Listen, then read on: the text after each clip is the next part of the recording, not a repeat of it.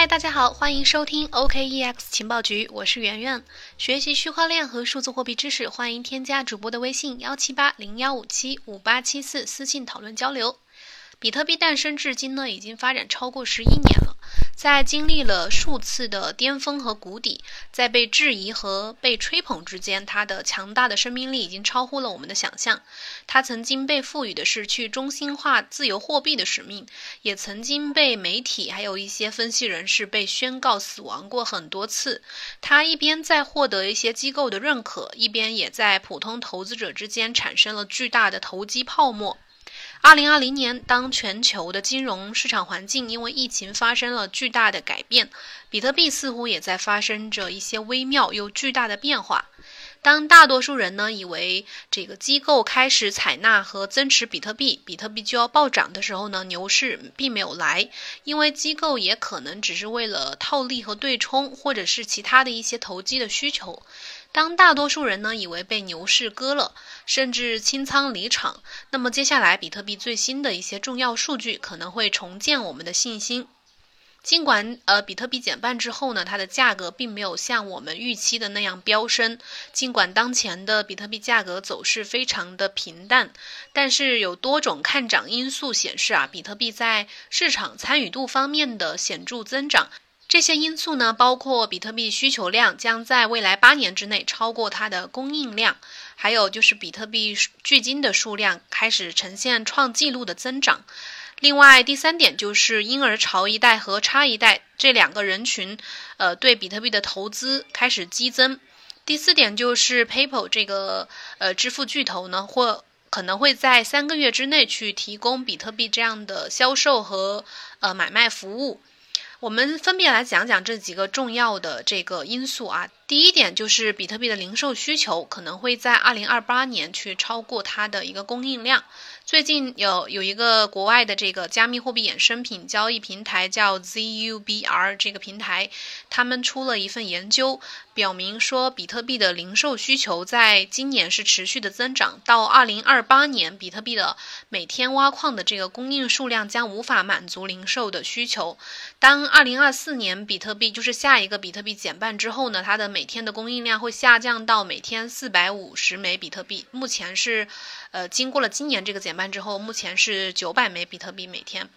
那到下一轮减半，可能就下降到了呃每天四百五十枚。那么，散户投资者可能会占到每天供应量的百分之五十以上，就是他们的需求。这种关于散户投资者在增加购买比特币的结论呢，这这个论调呢，其实并不新鲜。早在今年四月份，这个研究公司 Coinmetrics 也提出过相同的结论。但是，这个 ZUBR 这个平台啊，引用了区块链数据分析公司的一个数据，重要的数据，说这个二零二零年四月余额在一到十枚比特币的这个。个范围的这个钱包地址呢，已经超过了五十万个。从二零一八年比特币价格达到峰值之后的熊市以来，这个这些地址每个月都在增长。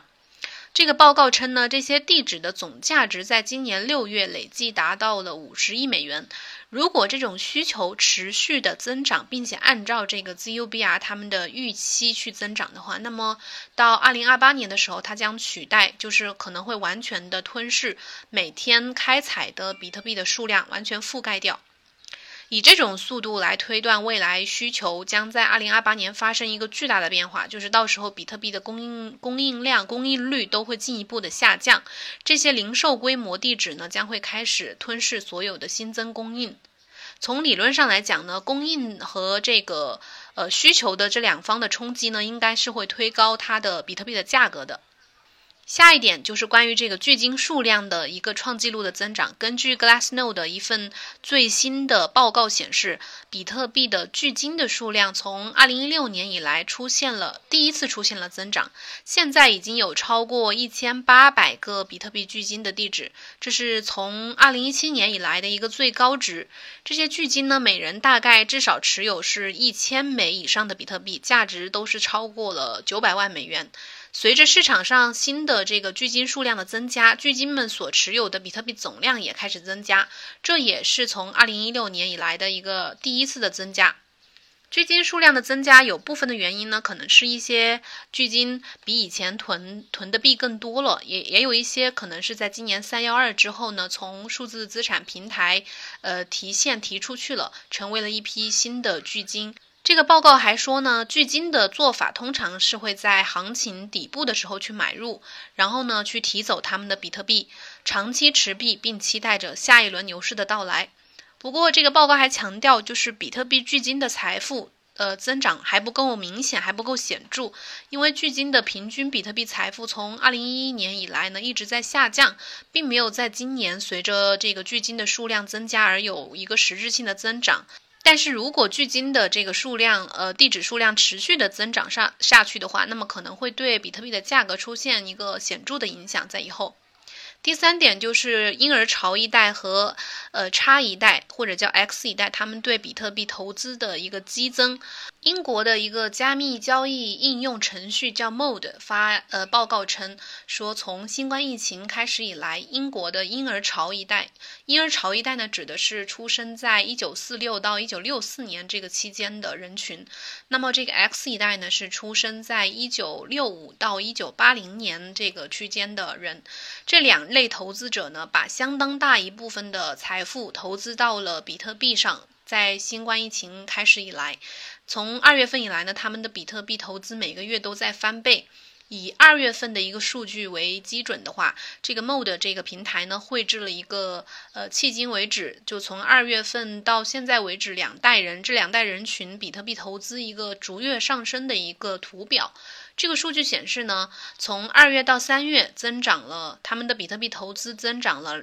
二点二四倍，二月到四月呢又增长了四点四九倍，然后二月到五月呢增长了八点八八倍，每个月的增长率都是前一个月的两倍。这项调查结果什么表明了什么呢？就是这个年龄较大的买家对比特币的接受度更高。在这个疫情流行的这段期间呢，老年人的购买率在显著的、明显的上升，几乎和千禧一代和这个 Z 一代的这个。人群的月环比增长率是持平的。目前，千禧一代的呃，解释一下，就是出生在一九一一九八一到一九九六年的这群人。那 Z 一代呢，是出生在一九九五到二零零九年的这群人。这两个人群是比较稍微年轻一些的。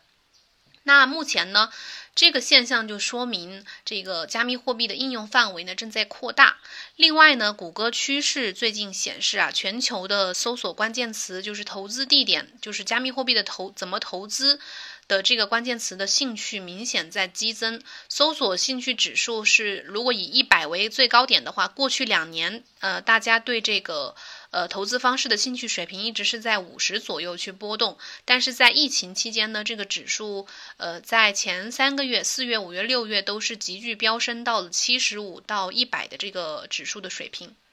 这个报告指出，这个现象呢，可能是由于受疫情和经济环境的影响，普通的投资者的心态呢开始变得倾向于保护自己的财财产，就是不缩水啊，或者是。呃，如何不损失，或者是另外就是再去呃投资资产方面去多元化。一些更有经验的主流的传统的投资者呢，也开始对比特币越来越感兴趣，这对加密货币行业的这个发展是非常有利的。尽管啊，千禧一代和 Z 一代这两代年轻人群呢，都比较精通科技，很多人之前是希望他们在积累财富的过程当中呢，去引领比特币的一个采用率。但是呢，绝大多数的财富其实是掌握在婴儿潮一代和这个呃 X 一代的这个人群手里的，因此比特币的成功在很大程度上是取决于他们的。他们对比特币的投资增长很有可能去促进比特币实现一个新的突破。而幸运的是呢，我们现在已经看到了这样一个有利的案例。第四点呢，就是这个 PayPal 可能会在三个月之内去提供比特币的销售服务。这个我在上呃上个礼拜有一期节目当中是专门讲过的，大家可以去回头详细的听一听。上个礼拜就是六月二十三号的时候，有三位家呃知情人士透露，这个呃支付巨头 PayPal 和他的子公司计划在未来的三月三个月之内呢，为他的。呃，规模达三点二五亿用户的这个用户去提供这个加密货币购买和出售服务，而 PayPal 它官方对传闻呢，目前是一直不予置评的。尽管如此，依然还是有网友呃发现了 PayPal 几乎在同一时间发布了区块链的招聘信息，让这些传言变得更加可信了。根据了解呢，PayPal 最近招聘了一名加密工程师，负责全球性的一些新的动作，同时还招聘了一名区块链的研究工程师，为公司新成立的研究小组来工作。区块链加密媒体呢，就是这个外媒 Coin Telegraph，它今天也发文章表示说，如果这个 paper 如果呃真的进入到加密货币领域的话，可能会推动比特币成为一个主流的未来的主流的支付的方式。呃，正如我们之前我在之前节目当中介绍的，说这个 PayPal 的这个加密货币服务一旦推出的话，除了会给这些场场外的传统主流的这个投资者，呃，增加一个正规的加密货币购买的渠道之外，更大的影响在于什么呢？在于它未来会给加密货币市场带来大规模的采用和海量的原生支付用户。那区块链基础设施公司 Bison Trails 的联合创始人叫 Aaron 呃 Henshaw，他最近也表示说，这个 Paper 考虑全面的支持数字资产，其实不是很奇怪，因为这个 Paper 的使命呢，就是让每个人去充分的参与全球经济。那数字货币和区块链技术就是能够提供呃进入全球金融。系统的一个更广大的渠道，他们是完完全符合这个 PayPal 的这个使命的。另外一家研究公司 TradeBlog，他们的研究总监叫 John Todaro，他最近也认为，就是对这个贝宝这个事件去发表看法，说成熟的主流公司呢，通常会以他们潜在客户的兴趣为导向，就像之前的 JP Morgan。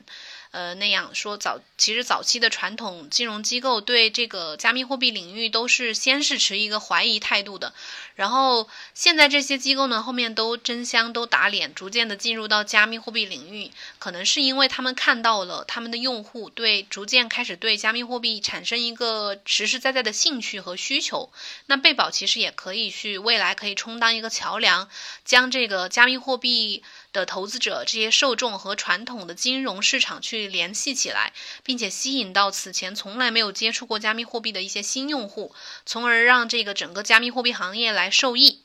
基于以上这几点和比特币非常相关的这些强有力的数据和案例呢，我们足以期待，在不久的将来呢，可以见证到比特币市场的新一轮的高潮和爆发。好了，以上就是今天的节目，感谢收听，明晚同一时间再见，拜拜。